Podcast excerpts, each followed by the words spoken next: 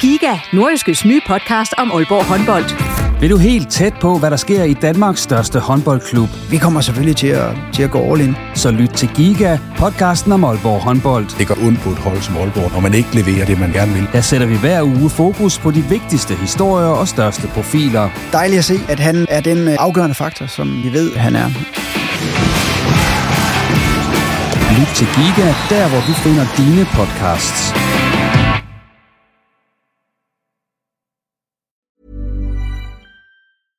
Mother's Day is around the corner. Find the perfect gift for the mom in your life with a stunning piece of jewelry from Blue Nile. From timeless pearls to dazzling gemstones, Blue Nile has something she'll adore. Need it fast? Most items can ship overnight. Plus, enjoy guaranteed free shipping and returns. Don't miss our special Mother's Day deals. Save big on the season's most beautiful trends. For a limited time, get up to 50% off by going to BlueNile.com. That's BlueNile.com. I'm Sandra, and I'm just the professional your small business was looking for. But you didn't hire me because you didn't use LinkedIn jobs. LinkedIn has professionals you can't find anywhere else, including those who aren't actively looking for a new job but might be open to the perfect role, like me. In a given month, over 70% of LinkedIn users don't visit other leading job sites. So if you're not looking on LinkedIn, you'll miss out on great candidates like Sandra. Start hiring professionals like a professional. Post your free job on linkedin.com/people today. Det er ikke sjovt at holde med OB for tiden. Holdet har leveret meget få lyspunkter i gruppespillet, men hvorfor er det gået så galt? Det forsøger vi at komme med svar på her i den 14. udgave af Reposten. Her ser vi også nærmere på, om Hobro er klar til en ny tur i Superligaen, og så skal der fyres tårhylder og steder fortælles anekdoter. Mit navn er Jens Otto Barsø, velkommen. Og til at holde mig ved selskab i den kommende times tid har jeg fået besøg her i studiet af Thomas Enevoldsen, Superliga-spiller hos OB, Jens Hammer Sørensen, der er sportschef i Hobro, og Claus Jensen, der er sportsredaktør hos Nordjyske Medier. Velkommen til jer tre. Og Thomas, øh, vi kan starte over ved dig. Du holder med Chelsea, så du er sikkert i rigtig fint humør i tiden. Ja, på det punkt der er jeg meget tilfreds. De spiller noget fantastisk fodbold, og ja, med en sejr på fredag, så er det engelske mestre, og det er fuldt fortjent. Og nu står der to Tottenham-fans i studiet og sukker lidt ved siden af, man kan se. Ej, de griner faktisk lidt. De har, tror, de har accepteret det. Ja, de får en anden plads, det er også flot. Yes, og Jens Hammer, videre til dig. Hvordan har du sovet efter kampen mod Skive i forhold til de dage op til kampen mod Skive? Jo, der har jeg sovet rigtig fint. Øh, Det var en god præstation, synes jeg, og en fortjent sejr, så øh, alt i alt har jeg været ganske godt tilfreds med den søndag. Og vi kommer til at snakke mere om jer senere, om øh, hvor tæt I rent faktisk er på, på Superligaen i øjeblikket. Og Claus Jensen, du har jo set mange OB-kampe den her sæson. Glæder du dig efterhånden til, at kampen er slut? Eller undskyld, sæsonen er slut, vil jeg sige. Øh, ja, det, det, nej, det gør jeg da ikke, fordi at så er der ikke nogen kampe. Øh, hvad skal man så øh, få tiden til at gå med, havde han sagt. Det skal jeg nok finde ud af. Men nej, så længe, så længe øh, turneringen kører, så er det jo der, det er sjovt. Og øh, et eller andet sted kan man vel stadig håbe på, at OB kan lave et eller andet mirakel og gå hele vejen til Europa League, selvom øh, det nok ikke er det, jeg vil sætte mine spareskillinger på. Og vi starter også med at snakke om OB, fordi at øh, senest OB spillede, det var i søndags, hvor de tabte 0-1 på hjemmebane til Silkeborg. Det er så den sidste kamp i det her såkaldte gruppespil. Og det er jo ikke gået alt for godt, Thomas. To mål i, i seks kampe er det blevet til, og så vidt jeg lige kan regne sammen fem point ud af 18 mulige. Hvorfor er det gået, som det er gået? Hvis du skal komme med din vurdering af det. Ja, det er et godt spørgsmål. Øhm, jeg synes, der er mange faktorer, der spiller ind. Øhm, vi har skiftet utrolig meget på holdet. Der har været forskellige spillere, der har været skadede, øhm, mig selv inklusiv. Øh, vi har Frieskov uden periode, vi har Virtu uden periode nu. Der er andre spillere, der har haft karantæne. Øhm, Så ufrivilligt har man været nødt til at, at skifte utrolig meget rundt på holdet. Og det tror jeg ikke er godt for en ny træner som Vikors, der, der næsten lige er kommet til her i vinters, øhm, og skal til at spille sit system ind, og, og det hold, som han vurderer til at være det stærkeste, det er svært, når ikke alle er til rådighed hver gang. Hvordan har det været at, så at sige, være i det her, som der er i øjeblikket? Jamen, det er da ikke sjovt. Øh, Jeg har prøvet det før. Øh, Jeg kan huske en periode i OB, hvor vi ikke vandt i ufattelig mange kampe i Superligaen, og det var heller ikke sjovt. Øh, Men der er kun én vej, og det er at kæmpe hårdt for det. Hver dag, du møder ind til træning, så arbejde det, det ekstra, der skal til, for du kommer ud af sådan en periode. Øh, Og så skal det nok også lykkes. Og videre til dig, Claus. Øh, du var ude og se kampen i søndags, og det var så ligesom rundet af på det her gruppespil. Sådan, sådan ligesom skal gøre en, en status oven på gruppespillet. Hvad, hvad er din vurdering af det så?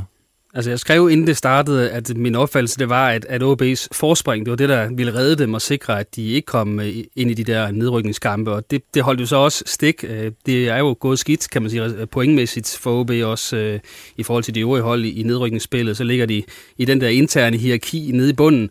Øh, så man skal være glad for, at man havde det grundspil, som trods alt sikrede, at man ikke kom ud der, hvor man ikke kunne bunde.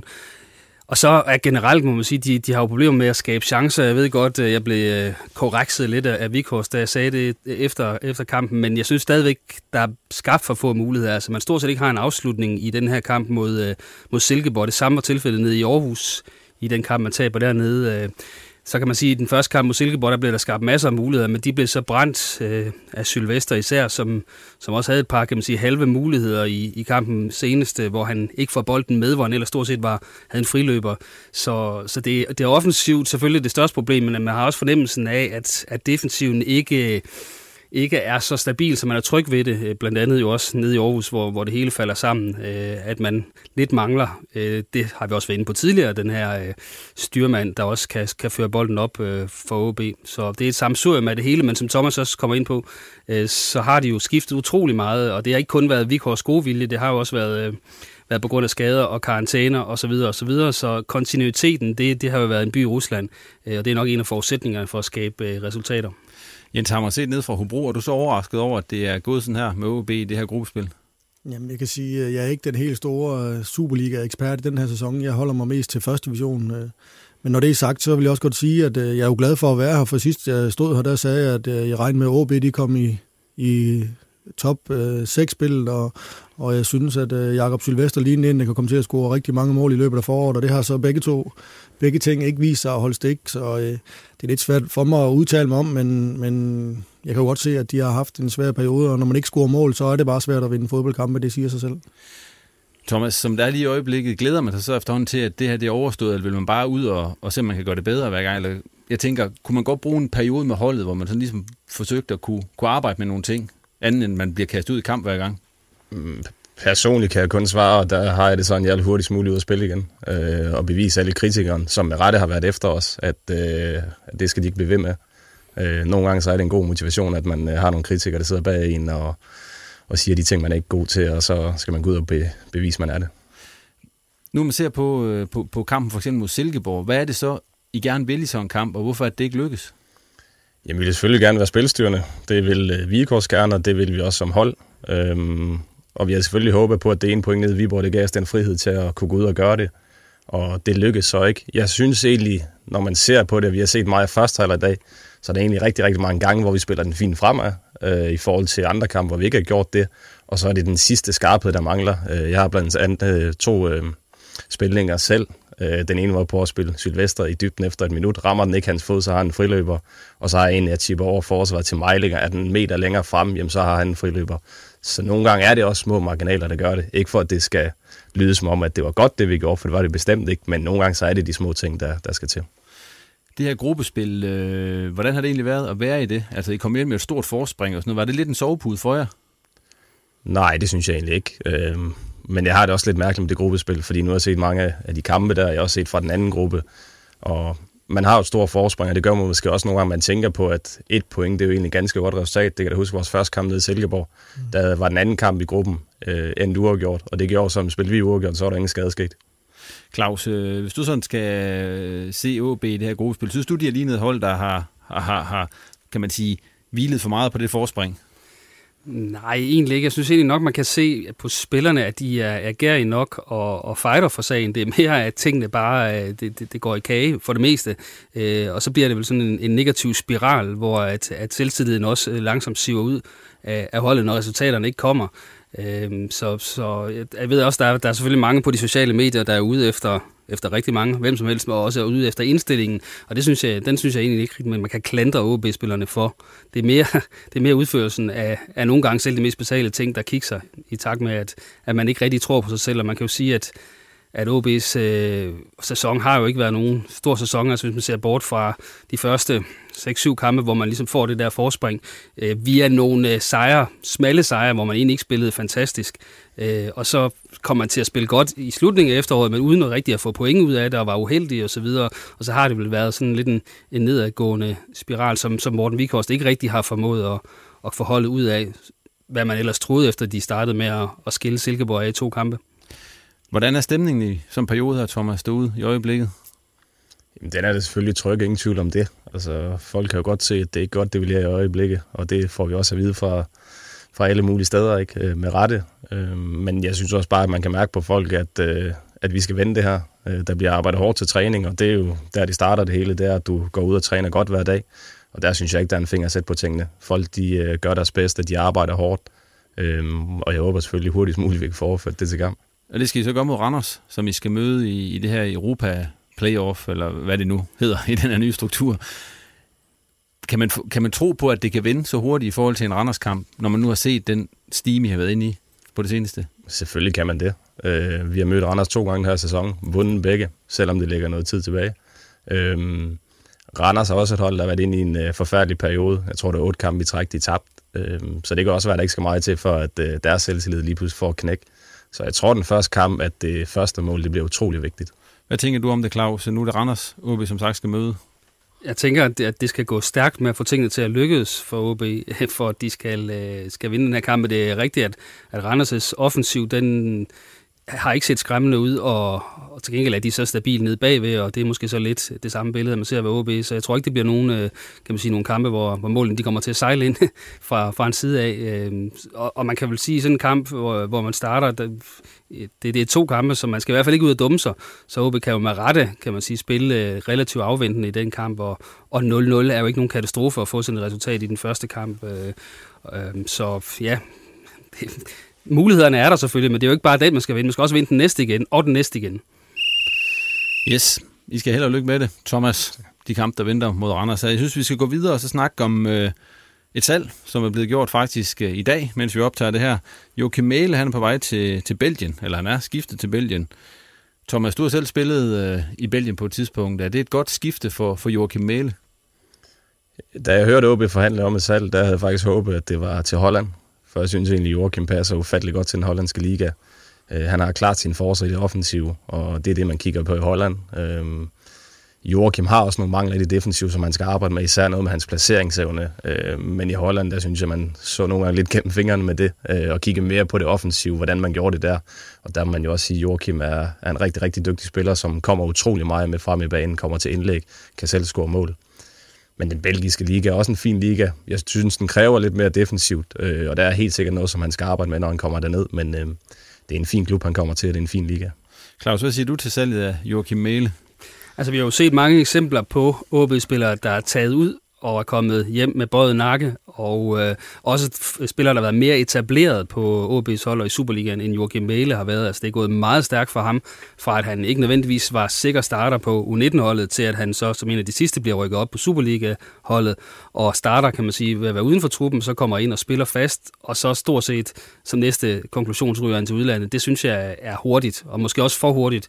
Øh, så det, øh, det, er en, det er en våget beslutning også af Mæle selv, Øh, det er klart, hvis OB får de penge, de, de mener, han er værd, så skal de jo nok slå til, især når spilleren siger, at han gerne vil afsted. Men øh, jeg er en lille smule øh, pessimistisk på hans vegne også, fordi jeg ved, at han skal, han skal konkurrere, så vidt jeg øh, kan, kan, kan forstå, med en, en ungdomslandsholdsspiller fra Belgien på den position. Øh, så, så det kan nemt blive svært. Det kommer i hvert fald til at kræve, at han er mentalt stærk, for der er ingen garanti for, at han spiller fra dag 1. Jens Hammer, som sportschef at få 11-12 millioner for, for en 19-årig spiller, hvad, hvad tænker man om sådan en handel? Det er flot. Altså virkelig. Øh, det er mange penge, synes jeg, og, og en spiller, som er gået igennem øh, ens eget ungdomssystem og kun har spillet seniorfodbold et halvt år. Hvis man kan få 11 millioner for ham, det er godt gået. Kunne man måske have fået 20, hvis man venter to år, tror du? Det er ikke sikkert. Altså, det, det er ikke nogen uh, rettesnor, altså, at man venter lidt, at de så, spillerne bliver mere værd. Nogle gange skal man også uh, handle, når, når muligheden er der, og det uh, ser det ud til, at det har været her. Det er gået rigtig stærkt, synes jeg. Held og lykke til knægten. Thomas, hvad bliver det vigtigste for, for Joachim, når han kommer hen til Belgien, hvis du skulle råde ham til noget med det kendskab, du har til ligaen dernede? Jamen, det er at gå derned og, og vise, hvad man er til træning. der er ingen tvivl om, at mentaliteten i udlandet, den er anderledes end der i Danmark. Øh, der er du ikke nødvendigvis venner med dine holdkammerater, og det er da klart, hvis der kommer nye spillere ned, og der som sagt, der er nu 21 landsholdsspillere ned hjem. Alle måske kigge lidt længere efter ham, og, og bevise til træning, at han er bedre end ham, ikke? Og der skal du bare gå, gå ned med den indstilling, at øh, du skal vise, at du er den bedste, og du skal spille. Og der vil jeg sige, som, som rådgiver, så vil jeg jo nok have sagt til, til, til Male, at tag det nu lidt med, med ro og bevis dig igennem en hel sæson i Superligaen, at, at, du, øh, at du er, er til det niveau øh, og kan, kan spille kampe stabilt uden at have, have de her defensive udfald, øh, så, så er du mere klar. Men øh, som sagt, han kan også gå hen og blive skadet, og så kommer chancen aldrig igen, så, så øh, ja, kun tiden vil vise, om, om det er den rigtige beslutning. Nu står OB så, og ja, man kan sige, nu har de i hvert fald en højre bak mindre, eller færre. Skal de ud og hente en ny der, eller har man, skal Patrick spille en højre bak, eller hvad vurderer du, Claus? Hvis man skal have en, en type som Male, så skal Patrick jo ikke spille den. Altså Patrick spillede jo senest en rigtig fin kamp, øh, som en af de bedste OB'er faktisk øh, i den her kamp mod Silkeborg. Øh, men, men han har jo ikke sin forsøg i det offensive, så hvis man vil spille med nogle baks, der skal frem øh, af isen, så, så er det jo ikke Patrick Christensen, der skal spille den plads. Øh, hvis man derimod må spille med en bak, som primært skal, skal fokusere på det defensive, så passer Patrick jo godt ind. Men, øh, men fornemmelsen er jo, at det er en, en offensiv bak, Vikhorst vil have, øh, og så skal de ud og hente den anden, og det har jeg også hørt øh, Allan Gorte her, læste lige op på, at han har sagt, at selvom de har Patrick, skal de ud og have en, en erstatning. Så der skal handles sig i sommer en til handel, som skal laves af i løbet af sommeren. Og nu er vi er i gang med det med, med handler og hvad der kommer til at ske osv., så, videre. så håber de jo så også mistet en, en målmand, siden øh, vi vidste så godt sidst vi optog, for der fik vi da videre, at Lucy han blev hældt ud til sommer, og så blev han så hældt ud lidt før. Øh, og nu er Nikolaj Larsen så også ude at sige igen, igen at han vil væk øh, til, til sommer, og han i hvert fald gerne vil ud og prøve noget nyt.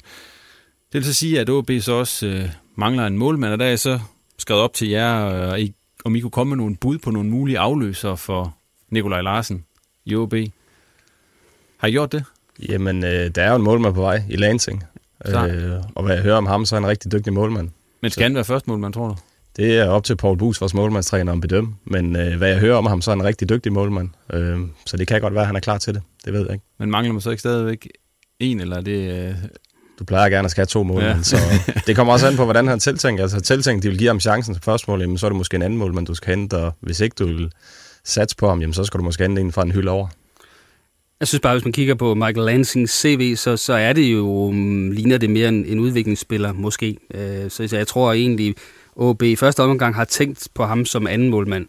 Uh, og så skal man jo så ud og finde noget andet. Uh, og der har jeg da prøvet at kigge lidt på, på tingene. Og der, altså i, i den urealistiske afdeling, måske, der står der Anders Lindegård, fordi han er jo blevet opsagt hos Preston, så han er, han er transferfri, og det kan man jo godt lide i OB. Og måske er tiden også inde på, for ham, efter at han øh, jo ikke kunne spille i Premier League, og heller ikke øh, kunne få spilletid i, i Championship, til at, ligesom at reboote karrieren lidt og, og komme hjem til Superligaen. Hvis han tænker det, så har OB måske en lille chance for at byde ind på ham, men det er nok, det er nok ikke den, jeg anser for mest øh, realistisk. Så har skrevet Jeppe Højbjerg. Hvis Esbjerg rykker ned, så øh, kunne man forestille sig, at han havde en, en eller anden klausul. Det er der mange spillere, der har i deres kontrakt, at hvis det ikke hedder Superliga længere, øh, og han øh, har jo bevist sig på 21-landsholdet. Og endelig har jeg også skrevet Jakob Havgård øh, på kontrakt i Stoke et år i nu, udlejet til weekend her i foråret, men uden at få spilletid. Øh, så hvis Stoke egentlig ikke, øh, efter øh, jeg har set ham, har, har, har med i deres fremtidsplaner, kunne man også forestille sig, at han kunne være et bud. Så det er, øh, det er det, jeg har fundet frem til.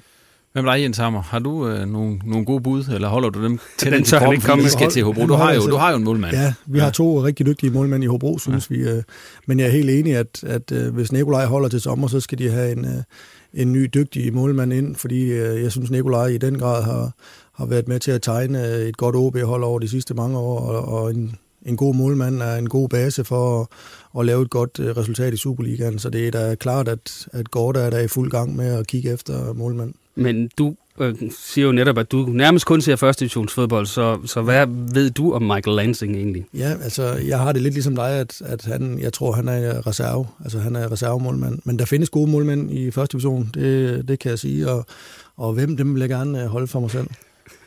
Men du skal jo ikke ud og hente en, Jens. Nej, Nej. skal jeg ikke. Nej.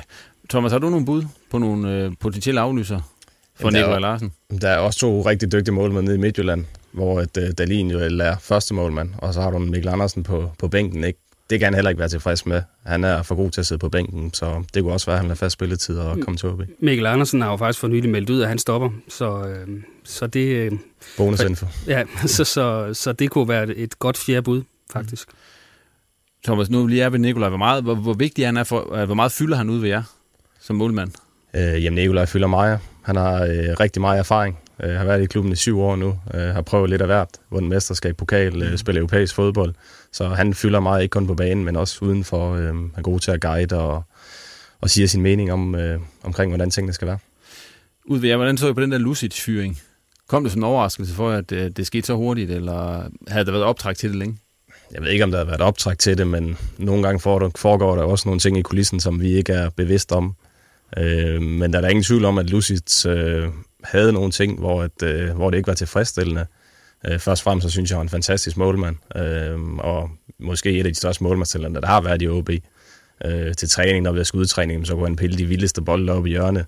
Og de næste tre gange, du så satte den lige midt i målet, så gad han nærmest ikke gå efter den. Så det var lidt den der mentalitet med, at øh, det kun var hver femte skud, han virkelig gad at, at gå efter, og resten så lod han egentlig bare gå ind. Har man oplevet mange af den type spillere ude ved? Det virker som om, jeg synes ikke, det er tit, man ser det her ske på den måde.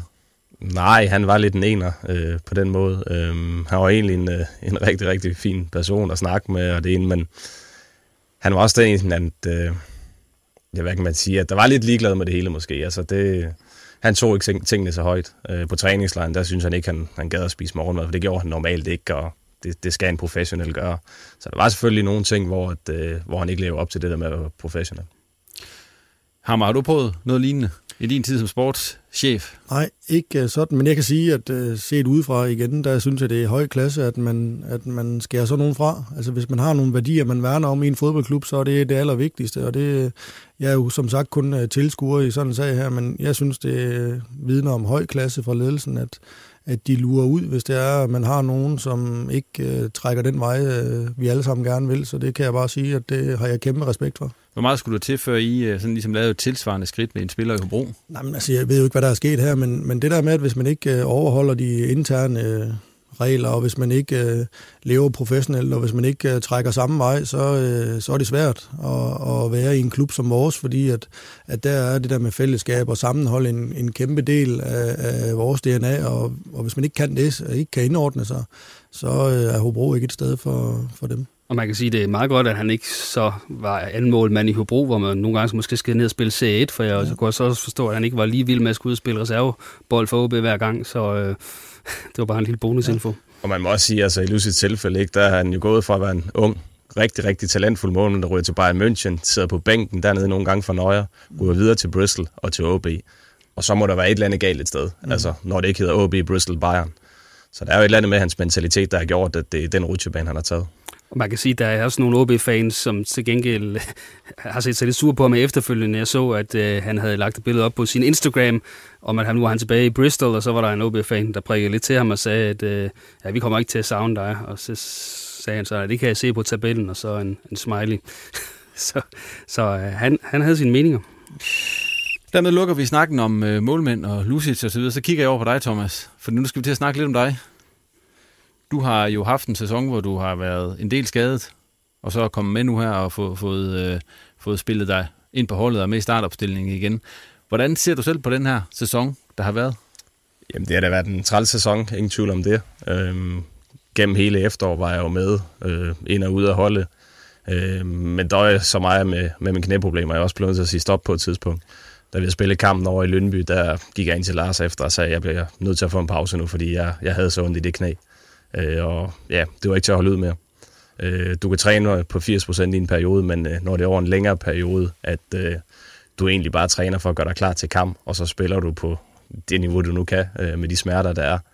Øh, det blev for mig til sidst, og det resulterede jo så også i, at øh, jeg kom til en specialist og tjekkede knæet, og han sagde, at øh, man blev nødt til at lave et indgreb, fordi der var noget, der ikke var, som det skulle være. Det der med at skulle spille, når man er så skadet, som du så har været, øh, hvad får en til at gøre det? Jamen, øh, vi har en høj smertetærskel, øh, og jeg siger ikke bare fra for at sige fra. Øh, men der er selvfølgelig også et ansvar. Altså, hvis jeg melder mig klar til at spille, så forventer man også, at jeg er det. Og så kan smerterne jo egentlig være ligegyldige. Øh, og i mange af kampe kunne jeg også spille med smerten, og når først jeg var derinde, og adrenalinen pumpede, så var det ikke, fordi jeg lagde så meget mærke til den, selvom den var der. Øh, men ja, efter Lønby-kampen, der kunne jeg bare mærke, at den kamp, der kunne jeg ikke øh, give holdet nok. Øh, og når du ikke kan det på grund af, at du har et eller andet, så er det også med at sige fra, at det var også det, jeg gjorde. Tænker du ikke på det, der venter bagefter her? Fordi det kan jo, hvis man bliver ved med at spille med en skade, kan det jo være noget, man skal døje med resten af, af sit liv. Ja, det kan det helt sikkert, men øh, det er svært, når man står i situationen. Øh, og man kan sige, at den skade, jeg havde, var jo...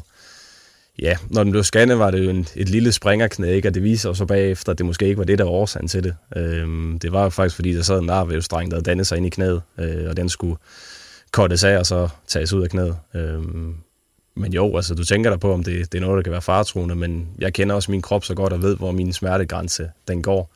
Øh, så ved, hvad niveau jeg kan, kan spille op til, og, og hvornår det er for mig. Hvor synes du selv, du har ligget i forhold til det, du ved er dit topniveau? Langt fra. Ingen tvivl om det, og især hele efteråret, hvor at, øh, jeg som sagt heller ikke træner ordentligt, og det var måske noget, hvis vi spillede lørdag, så trænede jeg fredagen før, og måske torsdagen før, hvis det gik godt, ikke? Og det er bare ikke holdbart i en lang periode. Altså, grunden til, at jeg, jeg gjorde det så godt i sidste sæson, det var også, at jeg trænede hver gang, jeg spillede alle kampe, og jeg ingen problemer havde.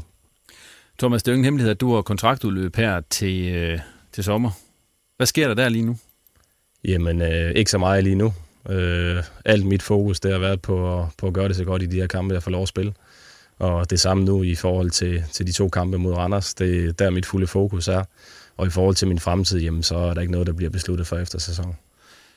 Men du har vel gang i noget gået ud fra, fordi at, øh, der er jo ikke længe til efterhånden. Nej, jeg har selvfølgelig en agent, der tager sig af de ting der, og jeg hører løbende fra ham, hvis, hvis der er noget interessant, og, og nogen, der, der synes, det kunne være spændende for mig, og så må jeg forholde mig til de ting, men øh, jeg har 100% fokus på OB lige nu, øh, og på de her kampe, og hvad der kommer til at ske til sommer, jamen jeg beslutter mig først til sommer, så det er ikke noget, jeg går og spekulerer særlig meget på lige nu. Du har ikke nogen sådan drømme om, hvad det kunne være, hvis det ikke blev OB? Jo, det har jeg selvfølgelig, og det ved min agent også godt, og hvis der kommer noget fra, fra de steder, hvor jeg synes, det kunne være sjovt, jamen, øh, så, så må vi se på Men det. det vil du ikke sige til os, hvor det er hen? Det holder jeg for mig selv. Okay. Vi har meget få lyttere, skal du vide. Ja, du er rolig sige det her. Det kommer ikke ud. Nej. Men hvordan tror du øh, med hensyn til OB? Altså tror du, du bliver der? Er det, hvad er din fornemmelse for det? Jamen, øh, muligheden er der stadig. Altså, jeg har jo tænkt til sommer, og så udløber den ikke, og der er der ingen tvivl om, vi skal måske have en snak efter, efter de her kampe, ikke? men øh, jeg tror også, at OB gerne vil have, have fokus på de her kampe. Altså først og fremmest, så skulle vi lige redde os ikke? med det point, vi fik i Viborg, ikke? og nu er der fuld fokus på de to kampe mod Randers, hvor vi forhåbentlig kan løfte vores niveau og, og udgøre en trussel i det, det playoff der. Du virker utrolig tålmodig i forhold til det her. Kan man være det, når det drejer sig om ens øh, fodboldfremtid? Ja, det lærer man vel i løbet af sin karriere, ikke? Altså, jeg er efterhånden en rutineret person i det game her, og har prøvet rigtig mange ting, så det er ikke noget, som stresser mig ret meget. Thomas, du har været to perioder i OB. Først en periode, hvor du var young, up and coming, og så er du kommet tilbage, og sådan lidt som været en af de rutinerede kræfter. Kan du ikke prøve at fortælle om, hvordan de her to perioder har været, altså sådan, hvad forskellene har været, og, og hvordan det har været for dig at være i klubben sådan i to omgange?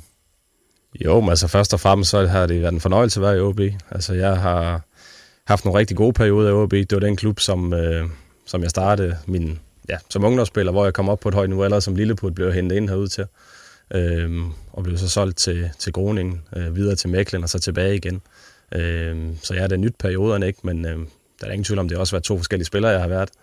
Øh, dengang, inden jeg blev sendt afsted, der spillede jeg jo mere midtbane og var nok lidt mere løbestærk, end jeg er i dag. Øh, og så kom hjem og er lidt mere en offensiv spiller, som kan score flere mål end dengang, og, men til gengæld nok heller ikke løber så lige så meget.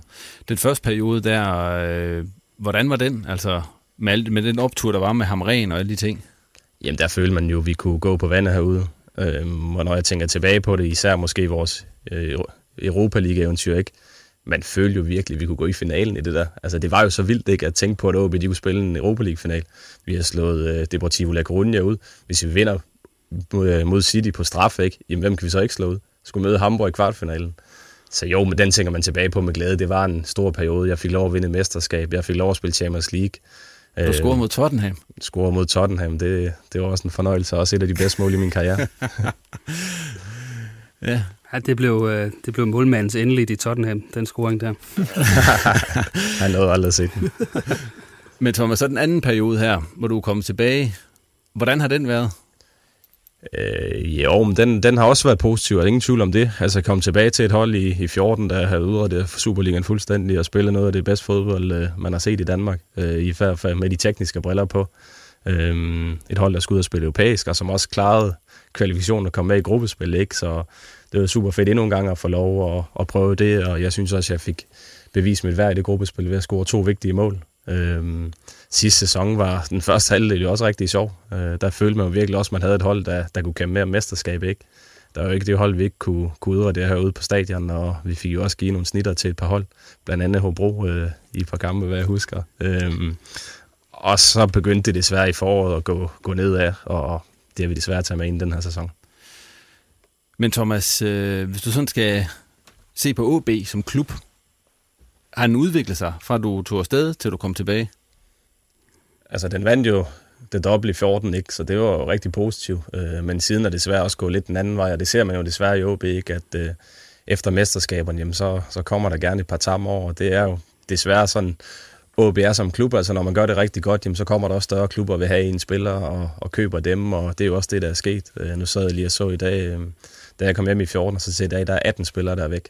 Så det er jo utrolig stor udskiftning på kort tid. Hvad er den største forskel på det OB, du tog væk fra dengang, og så det, du kom tilbage til? Jamen det, jeg kom tilbage til, der var de fleste profiler jo danskere, øh, unge spillere, som var kommet op igennem OB's øh, mm. ungdomssystem.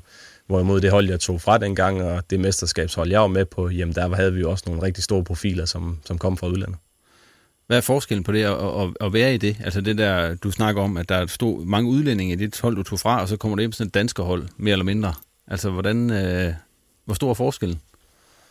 Jamen, der er jo ingen tvivl om, når du har udlænding på, deres, på dit hold, jamen, så har du også nogle spillere, som kommer fra nogle andre kulturer, ikke? Og, og måske giver noget andre end, end også danskere gør. Altså, der er ingen tvivl om, at øh, når jeg også har spillet i udlandet, så i forhold til at spille i Danmark, at der er en helt anden mentalitet her i landet. Øh, den er måske lidt mere afslappet, uden det skal lyde negativt, men du har bare godt socialt på holdet øh, i Danmark, hvorimod udlandet, jamen, der er det måske ikke alle sammen, du, du snakker med, og der er måske ikke så mange holdarrangementer, hvor alle sammen øh, er afsted sammen. Øh, det synes jeg er en større forskel på, på at have danske hold, og så måske have lidt flere udlændinge. Men din rolle på holdet har jo også været anderledes her i anden omgang. Du har haft nogle andre ansvarsområder, kraft af, at der har været så mange unge. Ja, selvfølgelig. Øhm, og dengang jeg var en ung spiller, der lyttede jeg jo meget til de ældre og, og tog dem med på rådet. Ikke? Og nu er jeg lige pludselig en af dem, som har en masse erfaring, og som de unge gerne vil spørge til råd, så forhåbentlig også gerne lytte til det, jeg siger. Ikke? Øhm, og det er jo selvfølgelig en anden rolle. Thomas, når man ser nogle gange, når I spiller, ikke også, og, og så du bliver taget ud af en kamp, så kan du nogle gange virke meget øh, frustreret. Spark til nogle vanddunker og nogle ting. Er det i frustration over dig selv, eller er det i frustration over træneren, eller, eller hvad er det?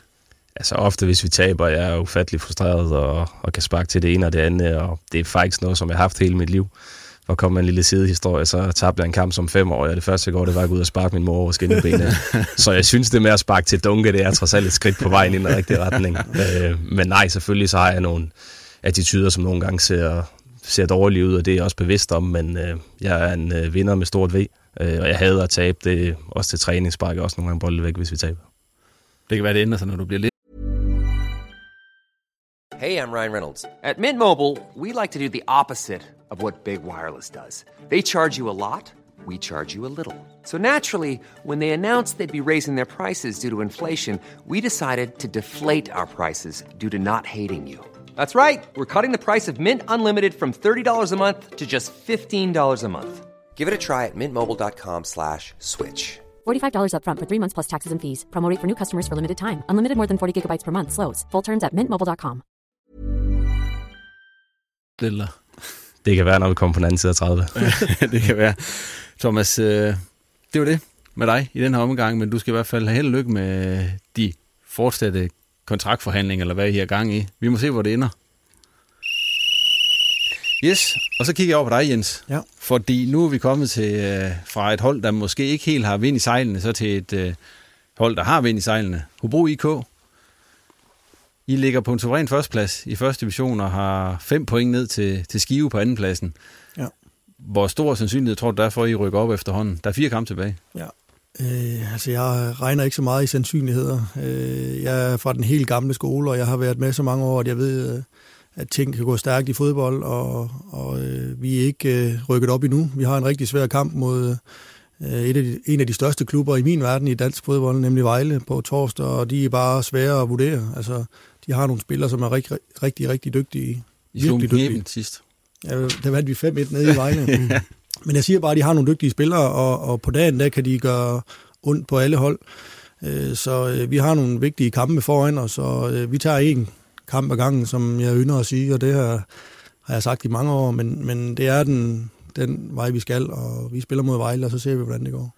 Hvad siger din mavefornemmelse der med det, du ser i øjeblikket, som dit hold leverer? Ja, altså jeg synes, øh, altså vi fik jo en ny træner i vinter, og Thomas har gjort øh, det fantastisk godt, og øh, han har spillet 10 kampe nu, og har vundet syv spillet to uger, eller en uge gjort og tabt to.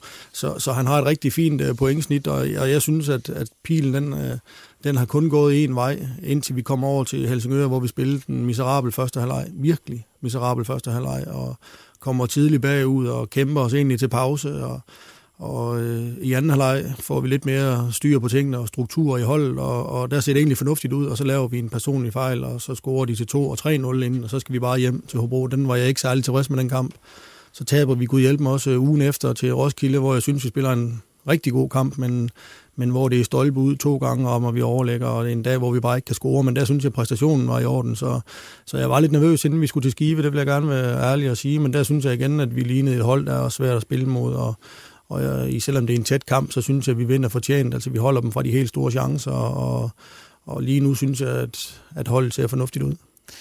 Hvordan agerer man som øh, sportschef i det her, hvor man ligger nu til at rykke op, og måske ja. venter der en Superliga. Der er jo ingen, det er jo ingen hemmelighed, når vi spørger rundt omkring i, i fodboldmiljøet, at der er stort, det er et stort spring. Ja. Selvom første division er god, og der er gode hold, så er det et stort spring. Det er et kæmpe spring. Og, og, og bare lige sådan for at svare på dit spørgsmål, som du har sendt mig, så, så kan man ikke gå i gang med noget endnu, før vi ved endegyldigt, hvilken række, række vi er i. Fordi det har både at gøre med, hvilken slags type af spillere man skal bruge i første division. Øh, fordi det er et helt andet hold, man skal stille i første division, hvis vi vil op igen. Eller, en, eller hvis vi er i Superligaen, hvor vi måske kommer til at stå lidt dybere i banen, og vi skal have nogen, der måske kan løbe øh, lidt mere kontra. Sådan Så, så, så spiltyperne er helt forskellige, og det er de spillere, altså på hvilke hylder vi kan vælge, også helt anderledes. Så, så det er bare for at sige det, som det er, så, øh, så bliver vi nødt til at vente og se, hvilken række vi spiller i, før vi, vi begynder at agere.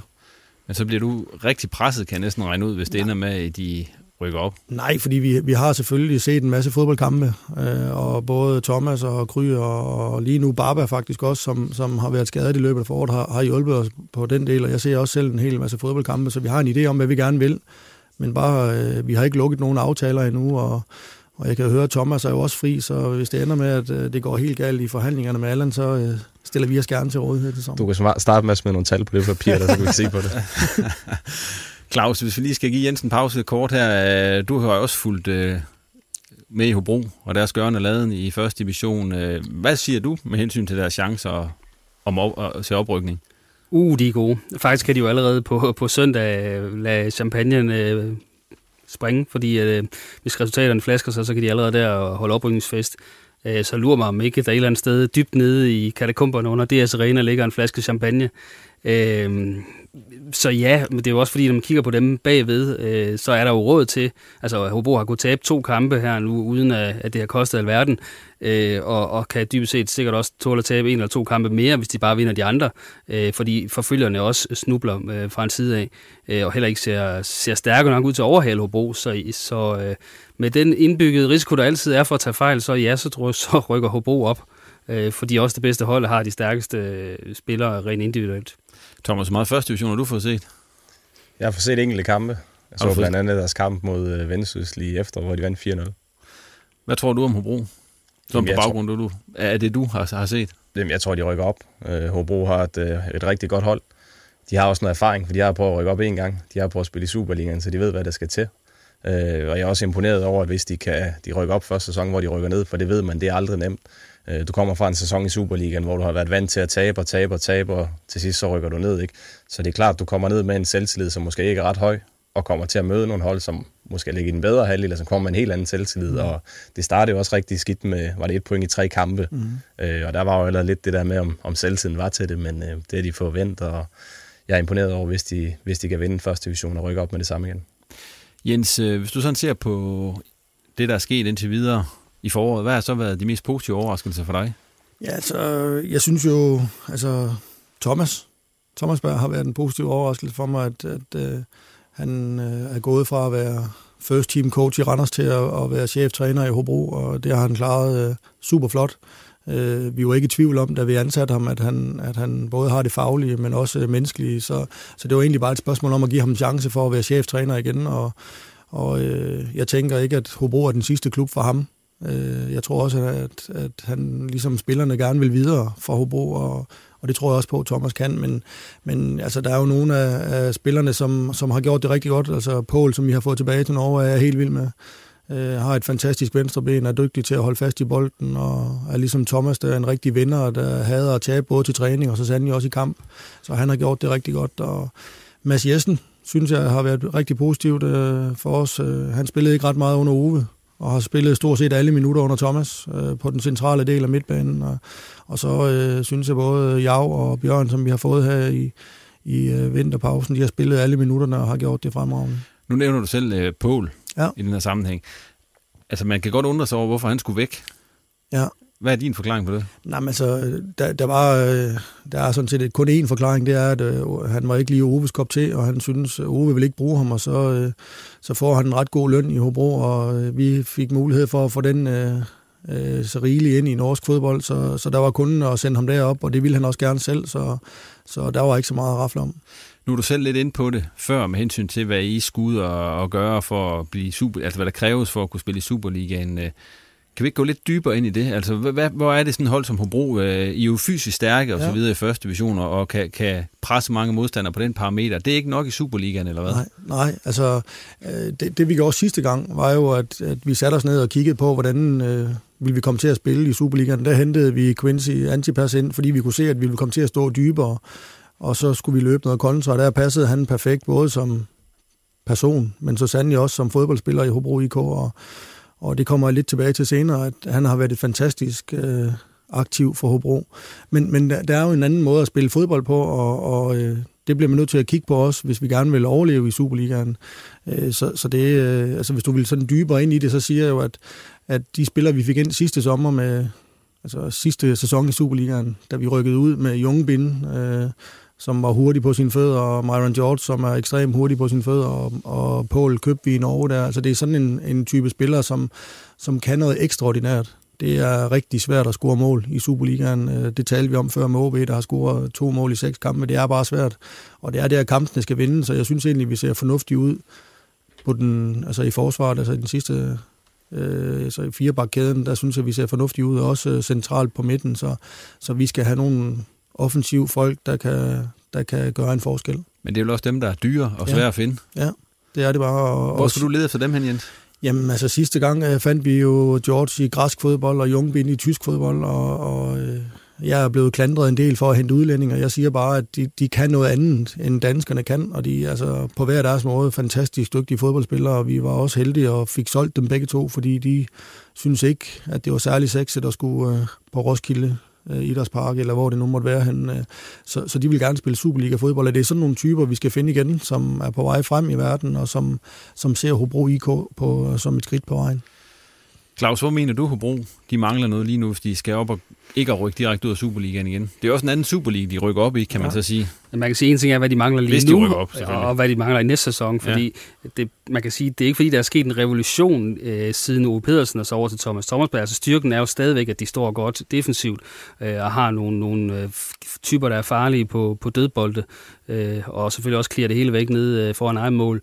Øh, så, så, og så kan man sige, så har de fået lidt mere gang i det offensive spil, men ikke mindst takket være på Alexander Kirkevold. Mm. Men jeg synes, der måske så mangler lidt, lidt mere flere omkring nogle af de andre offensive spillere. Og det er jo så også det, Jens er inde på. Der, der mangler nogen, der kan noget mere på egen hånd øh, i forhold til, hvis man skal spille i Superligaen og, og, og køre på, på omstillinger. Så mangler de vel et eller andet sted også, selvom defensiven er stærk, så, så, mangler, så er det sådan meget en spiller, I har dernede. Det er nogle høje, lidt tunge øh, spillere, I har i Amankva, Justesen og også øh, Jeg tror, de synes, det er et kompliment, hvis du kalder dem kun lidt tunge.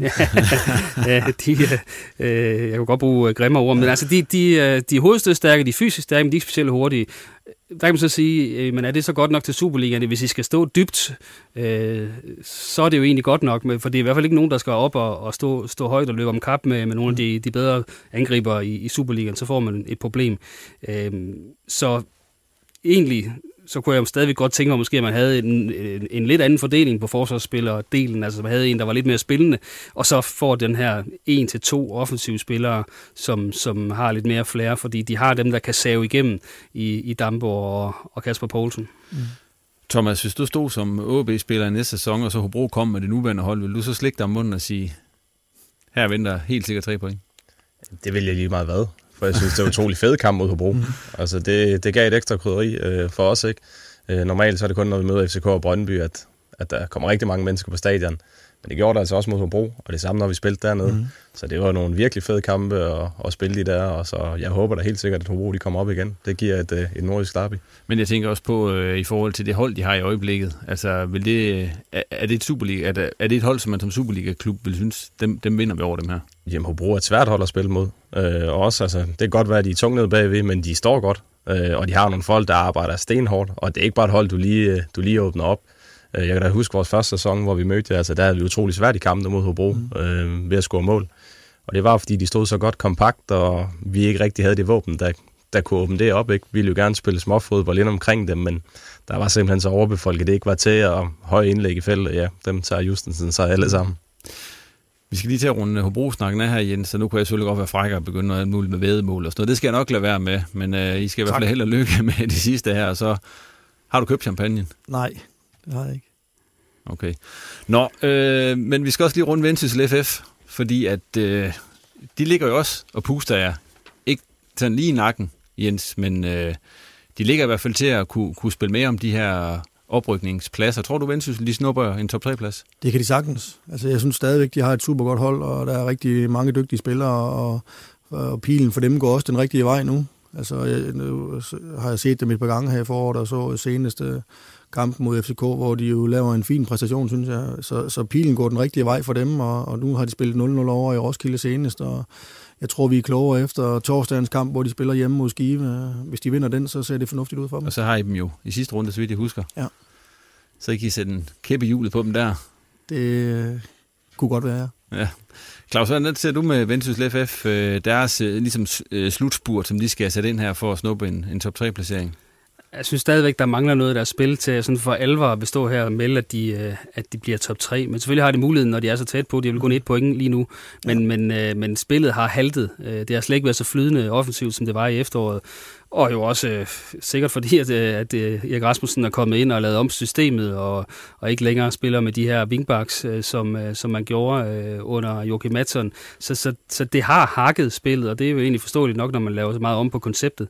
Øh, men de har stadig, kan man sige, individualisterne til at kunne gøre noget. Altså øh, Rune Fransen, øh, fantastisk øh, sæson, han er gang i, øh, i hans øh, mange rush frem af banen, og han afgjorde vel enhærdigt den, øh, den udkamp, øh, som de vandt øh, for nylig. I, ja, lige præcis. Ja. Og, og så kan man sige... Øh, men, men de mangler stadig noget. Altså det, det er for hakkende til, at jeg så tror på, hvis de så kommer i top 3, at de har noget at gøre i de der oprykningskampe. Så, så det er vel 50-50, om de kommer i top 3, men jeg tror, det er 90% chance for, at de så ikke løser opgaven, når de skal ud og spille mod et af, et af Superliga-holdene. Jens Hammer, du har, du har set alle dem, de, altså dem, de kæmper ja. med i toppen. Er ja. Vendsyssel bedre end Helsingør og Skive, og nu kan jeg ikke huske, hvem de sidste var. Men, men det, er, det er forskellige måder, og det er forskellige hold. Altså jeg, jeg siger, hvis jeg var Superliga mandskaber og skulle spille mod altså en playoff-kamp mod øh, nogen fra første division, så tror jeg ikke, at de vil slikke sig munden omkring øh, vendsyssel, fordi det er nogle store drenge, som, som kan stå kompakt og som, som kan gøre ondt på mange hold. Altså, de er svære at spille mod. Det er bare for at sige det som det er, hvor man kan sige, at, at de unge drenge fra Skive eller Helsingør, hvor der vil jeg sige, at Superliga-holdene de har en større chance end for at slå øh, vendsyssel. Det var Roskilde, de sidste. Ja jeg ikke kunne huske lige før. Men det er dem. Ja. Ja. Vi må se, hvordan det går. Det bliver i hvert fald spændende at følge den her slutning på, på første division. Og så skal vi til noget øh, knap så alvorligt. Vi skal nemlig til øh, de her anekdoter, jeg har bedt jer om at fortælle. Og øh, har I husket at få dem med? Det var den tårhylder. Nej, nej, det var anekdoterne. Den har jeg overset. Tvangsanekdoter, Thomas. Men det, du kan sikkert også godt ja, komme. Der skal man bare trykke på en knap med ja. en Superliga-spiller. Så. Ja. Du skal bare fortælle om de tre bedste spillere, du har spillet sammen med i OB. Det vil du så lige stå og tænke over. Mens øh, vi så går over til Claus Jensen, så kan du få lov til at starte. Ja, og det er ikke de tre bedste spillere, jeg har spillet sammen med. Nej, Nej. det er derimod den eller de ringeste OB-kampe, du har dækket. Ja. Nu fik Olsen jo sidste gang, vi lavede det. Han fik lov til om de bedste, han havde dækket, og så kunne du få lov til om de ringeste, du har dækket. Altså hen over 14 års dækning, der har der været rigtig mange dårlige, vil jeg så sige. Øh, Men jeg har faktisk blevet forskånet, øh, for jeg gik lige sådan ind og kiggede på nogle af de største nederlag, OB har haft, og der er det sjovt nok, øh, jeg er blevet forskånet lidt for at dække nogle af dem. Øh, Blandt andet den her 6-0'er, som man led i efteråret 10 i en snekamp nede i, i, i Odense. Den dækkede jeg. og da jeg skulle køre hjem, var der så i øvrigt også snestorm, så jeg ja. kunne ikke rigtig komme hjem fra Fyn. Så, så den, den dækkede jeg jo så ikke, ellers havde det nok været højt på listen. Øhm, øh, så var der jo også den her 4-0-kamp i foråret nede i AGF, som heller ikke var særlig god, men den, den dækkede jeg så heller ikke, så, så det er ikke min skyld, at det en gang imellem går skidt. Så jeg har faktisk hævet et øh, nederlag øh, frem øh, fra maj 2012, da øh, man under Ken Nielsen tager 5-0 ned i Sønderjyske. Øh, en rigtig skidt afslutning på sæsonen, øh, en tam og uinspireret indsats, og så var der jo lidt, lidt specielt, at det var Quincy Antipas, der scorede, ham var vi inde på lidt tidligere, men han scorede to af målene og var fuldstændig ustyrlig i den her kamp, øh, og den sjove historie var jo så, at han var råd til, til Sønderjyske fra, fra Blokhus, hvor han løb rundt og, og var en, et spirende talent, og jeg ved, at øh, der var snak om, at han skulle til prøvetræning i OB, men øh, Magnus Persson på det tidspunkt mente, at det, det kunne man godt glemme, for han var, ikke, han var ikke god nok til det. Og så røg han så til Sønderjyske og blev en succes og, og savede OB midt over. Så det er jo sådan uh, lidt uh, paradoxalt. Uh, så den, den husker jeg tydeligt. Der var jeg uh, også med. Der var du også med. ja. Ja, det husker jeg så ikke tydeligt sjovt. øh, øh, og så den anden, jeg sådan har taget, det, det var det her, og det, det var ikke fordi, den var dårlig, som så, det var halvt dårlig. Det var det her 6-3 nederlag nede i Villarreal i Champions League i, øh, ja, hvornår var det? Det var jo 2008 selvfølgelig, øh, hvor OB spiller en helt fantastisk første halvleg, øh, og sågar Thomas Enevoldsen scorer. Chipper øh, Ja, øh, og 2-2 står der ved pausen, og det er faktisk et resultat, som, som var i underkanten af, hvad jeg havde fortjent. Øh, Torv Villarreal, de sendte et, et, et langskud op i det ene målhjørne og så videre, så de havde virkelig heldet. Og så kommer jeg så ind til anden halvleg og falder fuldstændig sammen og, og taber så 6-3, og, øh, og til sidst så tror jeg vel, spillerne de løber rundt med kramper alle sammen, og det paradoxale er jo så, at Bruce Willick, han, han i en eller anden øh, demonstration over for bestyrelsen, eller hvem det var, ikke ønskede at skifte ud i den kamp. Øh, så uanset hvor mange der er krampe, så kørte han videre med de der spillere, og, og blev så jo også vist fyret dagen efter. Så, øh, så det var også en meget interessant historie. Der var du med, Thomas. Hvordan husker du den kamp? Man kan huske målet i hvert fald, kan jeg. Ja, det kan jeg. Det, det har jeg, set, det har jeg set et par gange. så nej, men der er jo ingen tvivl om, at vi spiller en fantastisk første halvleg dernede, og som vi også har været lidt om, at der er gået til anden halvleg, der kommer de ud et gear, og, og hvis ikke to øh, mm. højere op, ikke, og der kunne vi bare ikke være med, når de ramte det niveau. Øh, det var lidt det samme, der skete over i Tottenham. Da vi spillede derovre, ikke? Altså, der kunne vi også have ført 3-0, øh, og spillet jo egentlig rundt med dem. Så kom de ud til anden og havde skiftet gear, ikke? og så var det bare et helt andet niveau. Jeg behøver ikke nævne, at jeg også var med i Villarreal. Nej. Nå, videre til dig, Jens Hammer. Ja. Du er så blevet bedt om at skulle fortælle om den største bummer som sportschef. Ja. Og så har jeg så skrevet i parentes, at hvis der ikke fandtes sådan en, ja. så er der en alternativ. Men lad os først høre, om ja. du har lavet en bummert. Altså, det, det, det kan jeg ikke uh, sige, jeg ikke har. Altså, jeg synes, vi talte lidt om den sidste gang, jeg var her. Altså, netop det med, da vi ikke lå Jonas gå der i sommeren. Uh, I den sæson, vi rykkede ud af Superligaen, det har jeg fortrudt. Og i den situation har jeg lovet mig selv, at jeg aldrig vil stå i igen. At, at vi forsøger at holde på nogen, som dybest set helst vil være et andet sted. Så det synes jeg var en kæmpe bummer. Og så tænker jeg også, du fisker efter, og certifikatsagen, den var jeg heller ikke specielt stolt af. Jeg vil egentlig hellere tale om, om det, du ellers havde bedt mig om. Det Den var bedste signing gennem ja, tiderne, Jamen, det må, du ikke, ja. det må du gerne til, Jens. Ja, men det er jo fordi, at jeg, nu uh, talte vi jo før om Quincy, og, og jeg synes, at Quincy uh, har været en fantastisk signing for Hobro IK, fordi at ene og alene det, at vi kunne få fat i ham, synes jeg var vildt men også at han passede så godt ind i klubben, øh, som han gjorde på det tidspunkt. Og, og jeg kan sige sådan helt åbent og ærligt, uden ham, så havde Hobro øh, IK ikke været der, hvor vi er i dag. Øh, DS Arena havde ikke set sådan ud, helt konkret, fordi hvis vi ikke havde klaret det første år i Superligaen, så havde vi ikke øh, øh, været tvunget til at bygge den fine tribune, vi har på den anden side, og så, så havde vi spillet første division igen, og det er slet ikke i tvivl om, at, at det er Quincy ene og alene årsag til, at, at vi... Øh, har de fine stadion i Hobro, som vi har i dag.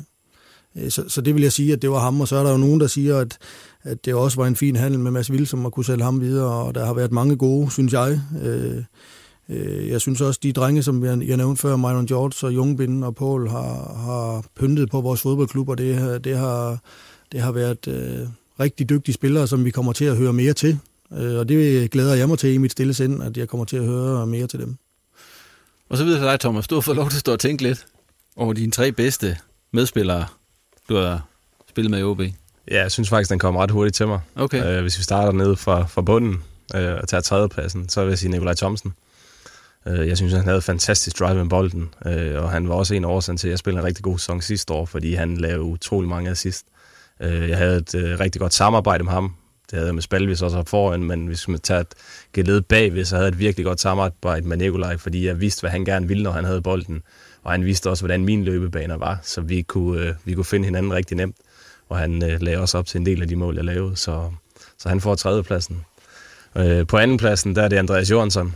Øh, jeg synes, han var fantastisk at spille sammen med, især i de europæiske kampe dengang, fordi der kunne virkelig se den erfaring, han havde.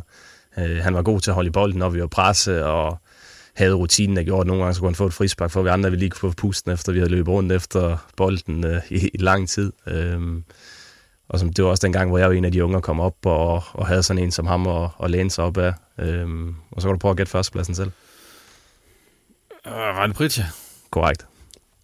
Det var godt gættet. Ja, det, øh, Rane Pritja var utrolig dygtig angriber. Øh, han kunne lave mål på alle måder, på hovedet, på lange skud, frispark, øh, højre og venstre. Øh, han havde en vindermentalitet som mig selv, øh, og jeg kunne godt se lidt af mig selv i ham også, både til træning og i kamp, at øh, han gik virkelig også op i at gerne vil vinde, og ja, han blev solgt for et stort beløb til, til Sunderland, øh, så han får førstpladsen. Tak for de fine anekdoter. Vi går videre i programmet, og øh, jeg har skrevet anden division. Og så har jeg faktisk skrevet noget, som jo så er blevet overhalet af virkeligheden, har jeg forstået, fordi at øh, der bliver jo trænere, der stopper rundt omkring i anden division. Claus Jensen, øh, hvad er det, der sker? Jamen, de har til synligheden travlt med at løbe af pladsen alle sammen, fordi at øh, i dag... Og det er både top og bund? Øh, ja, fordi at øh, Bo Sink er jo godt på vej til at køre Tisted op i, i, i første division, og, og hvis Hobro ikke kan kikse, så kan Tisted slet ikke kikse. De har jo kæmpe forspring, øh, og, og, og kører bare derud af. Og så kan man sige, så er det jo lidt overraskende, at, at Bo Sink så har meddelt, øh, at han stopper. Øh, men som jeg forstår det, så er det familie, familiemæssige årsager, altså han bor i Aalborg og har arbejdet i Aalborg, og og ja, så er der langt ud til Tisted. Øh, men det er jo lidt ærgerligt for ham, at han ikke kører det projekt videre i, i første division. Øh, det er så en del af kabalen. Vejgaard, som jo er så, må vi erkende, er på vej ud af anden division. De stopper så også samarbejdet med, øh, med Henrik Larsen. De vil gerne have fortsat, men Henrik Larsen synes, det var på tide at prøve noget nyt for, for alle parter. Og så er der jo så Lars Justesen, der ikke er løbet af pladsen nu i Jammerbuk, men han har jo kun en aftale gældende indtil sommerferien. Så det kan også meget vel ske, at, at, at han stopper der. Så, så lige nu der er der faktisk tre ledige uh, trænerpositioner. Så det ved ikke, det var noget for dig, Jens. Du har jo tidligere dyrket det. Jeg har været anden divisionstræner. Det har, jeg har også været første divisionstræner i Hobro. Ja. To kampe. Nej, du har travlt med andet, Jens. Du, ja, det, du er sportsig. Men Claus, alt de her, kommer det bag på dig, at øh, de lige pludselig siger farvel og tak jeg siger, det kommer bag på mig, at, at, at Bo Sink stopper. Altså Henrik Larsen, det har uden tvivl trukket tænder ud for ham og skulle, øh, skulle øh, få Vejgaard fra Jyllandsserien til anden division, fordi han ikke mindst også skulle kæmpe med en masse ting i kulissen i en amatørklub og, og få tingene og sætte op til at passe bare nogenlunde til anden division, selvom de stadig ligger håbløst sidst på den front der. Så det overrasker mig egentlig ikke, at han nok er, er kørt lidt til tør for, for energi. Øh, men at Bo Sink øh, med et hold, øh, som er på vej i første division, øh, ikke kunne nå en aftale, som betød, at han ja, at han kunne lægge de timer i det, eventuelt som fuldtidstræner, øh, det overrasker mig lidt, vil jeg sige. I, I andre to, hvordan Tisted i første division, hvordan lyder det i jeres øre? Jamen, de har været der før. Ja da. Så øh, de har helt sikkert nogle erfaringer, selvom øh, det er en del år siden, og de også havde en rigtig dygtig træner dengang. ja. Der var blandt andet at se ja. en del kampe. Han havde Enevoldsen til efternavn. Ja, det er korrekt. Ja. Det er korrekt. Øh, men de har helt sikkert rigtig godt sat op deroppe også. Øh, oplandet bakker op omkring det, og jeg kan da huske nogle kampe dengang, jeg var oppe og se, hvor der var rigtig mange tilskuere, og, mm. Og der var gang i, i lærepytter deroppe, så det, det bliver spændende at se, om de kan, de kan komme op og, og etablere sig deroppe, om, eller om det bliver en enkelt sæson eller noget igen. Jens, I kommer jo så forhåbentlig ikke til at møde dem i næste sæson, øh, men hvad, for, hvad, hvad forventer du at holde som Tisted i, i første division? Altså jeg kan jo sige, at det er lidt nemmere at være kold høen på andres vegne. Jeg kan sige, at 100% af Tister, de øh, spiller første division næste år. Okay. Det er jeg slet ikke i tvivl om. de har købt champagne. Ja, det har de. Øh, og, og de har bare et super godt hold. Øh, jeg synes faktisk øh, også, at de havde et super godt hold sidste år, og var lidt ærgerlig over, at de ikke rykkede op sidste år. Øh, der var der nogle dygtige hold foran MAB og Fremad Amager og Nykøbing Falster Alliancen kom op. Og, og bare for at sige det, de klarer sig fint i første division. AB er godt nok øh, rykket ud, men de to andre hold øh, bliver i, i første division øh, ser det ud til, og, og øh, man kan sagtens, det kan man sagtens. Altså, jeg siger, Tister, de har et, øh, et rigtig godt hold, og som Thomas sådan siger, så synes jeg også, at regionen derovre kan, øh, sagtens kan, kan rumme et første divisionshold, så øh, alle mulige held og lykke til Tisted. Og det er en forfærdelig tur for københavnerne, skal helt derop. Det er Men man kan sige, det er også øh, i nogens bevidsthed, øh, nu er Danmark godt nok, det er som om Danmark er blevet lidt udvidet på den område, for nogen har sikkert også haft det sådan på et tidspunkt, at Hobro, det var Mhm. verdens ud, udørk, altså der skulle de i hvert fald aldrig nogensinde hen, øh, selvom det egentlig ligger ret centralt mellem Aarhus og Aalborg, Mhm. men, men der ligger Tisted jo så endnu værre, øh, i, i hvert fald i fordommenes verden, at der, der, det er jo derude, hvor verden er Åbenbart for forlænget med, trænere. med, med grimme ting. øh, ja, ja, åbenbart. Altså, det er vel den største udfordring i forhold til spillere, tænker jeg, at der stadig kan være en hurdle der, fordi bo i Tisted, det skal de i hvert fald ikke, tror jeg, er deres øh, første udgangspunkt, når man spørger dem. Men det kan du bedre fortælle, hvis du nogensinde er blevet spurgt, om du vil spille i Tisted. Det er jeg ikke. Jeg har ikke fået det tilbud, men det kan være, det kommer nu, jo, Ja. hvis det rykker op. Hvis vi lige skal runde Vejgaard også, øh, skal vi bare sige, at din højst sandsynligt rykker ud, medmindre der sker et eller andet helt mirakuløst her i de sidste kampe. Hvad, er det Vejgaard hold, der kommer tilbage i divisionerne? Sådan, det kunne det godt være, hvis de kan holde på, på, på truppen, fordi de har jo faktisk spillet rigtig mange øh, fornuftige kampe. De har jo ikke tabt stort på noget tidspunkt. De tager 1-0, de tager 2-1, øh, og, og føler øh, hver gang, øh, medmindre at øh, Henrik Larsen har, har lejet Iraks informationsminister, at de har spillet en rigtig god kamp og været utrolig uheldige. Øh, og det har jeg så også set ved selvsyn ude på Sophie Road, at, at, at i hvert fald i hjemmekampen har de været, ikke, ikke haft heldet med sig, og så måske lige manglet, øh, manglet noget i de sidste 10 minutter af mange af kampene, hvor det så er gået galt. Mm. Øh, så, så Vejgaard har gode chancer, hvis de kan holde på, på truppen, for at være i hvert fald at blive fast i Danmarksserien, og måske ligge og kigge lidt op i anden division en gang imellem, men, men mere bliver det nok heller ikke til, på, når, når det er en ren amatørklub.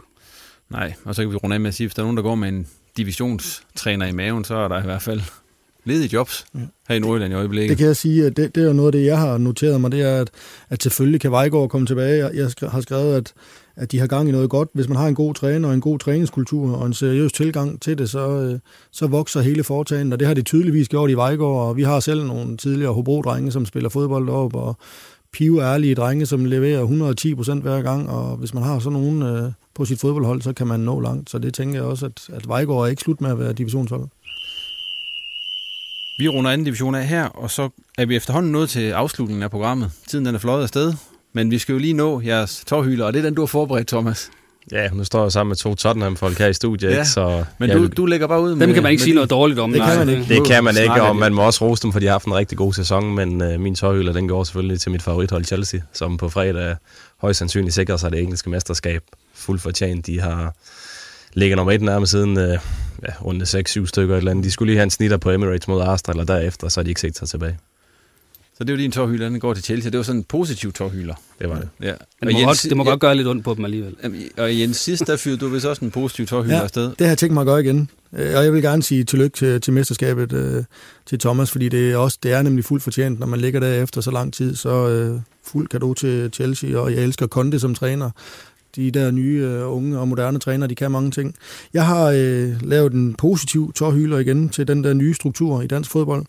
Øh, det har Hobro IK jo heldigvis været med til at sætte vores præg på. Øh, Sten og jeg har været med til de øh, forhandlinger, der var dengang. Øh, jeg synes, det bliver simpelthen så mange sjove kampe lige nu øh, øh, de næste, den næste måneds tid for tilskueren, at der bliver fuld power på i playoff, og der er masser på spil, øh, så jeg glæder mig rigtig meget til øh, at se de kampe, især hvis vi ikke selv bliver en del af det. Øh, det vil jeg have rigtig svært ved at holde til, at skulle spille øh, to kampe om at komme i Superligaen, men, men for tilskueren bliver det fantastisk. Videre til dig, Claus. Jeg har selvfølgelig fundet den negative vinkel ja. øh, på, på slutspillet, øh, fordi det er lidt en hån, synes jeg, mod, mod fansen, at man øh, med kun fire dages varsel fortæller, hvornår den næste spillerunde skal, skal, skal spilles. Altså, øh, at det, at det, hvad var det, klokken 10-11 stykker går aftes, at man så fik at vide, at ens hold skulle spille på, på fredag. Øh, det synes jeg er uheldigt, at man får lavet en konstruktion, hvor der ikke er, er mulighed for at give fansen en større øh, mulighed for at trykke på aftrækkeren i forhold til at, at komme til kampene. Øh, fordi de har jo trods alt, de fleste af dem også en tilværelse ved siden af, der ikke øh, sådan bare kan passes ind omkring en fodboldkamp. Især når nu det går skidt med tilskuertallene, kan man sige, så, øh, så kunne man godt på en eller anden måde have tænkt det her ind og sige, at det er optimalt. Øh, Så, så en lille tårhyler til, til planlægning i divisionsforeningen, og i hvert fald noget, man fremadrettet kan kigge på. Kunne man ikke forestille sig, at man kunne give et lidt længere øh, øh respit på, på de her næste runder? Og med tre skarpe tårhylder gik der igen en times tid med snak om nordjysk fodbold. Tak til de tre gæster for indsatsen, og tak til dig, fordi du lyttede med. Kan du lide programmet, så abonner på det i iTunes, eller hvor du nu henter din podcast, og del det gerne med så mange som muligt. Og husk, vi er altid glade for en anmeldelse i iTunes, og har du ris eller ros til programmet, så kom med det på Twitter, Facebook eller begge steder. Tak for nu, og på genhør.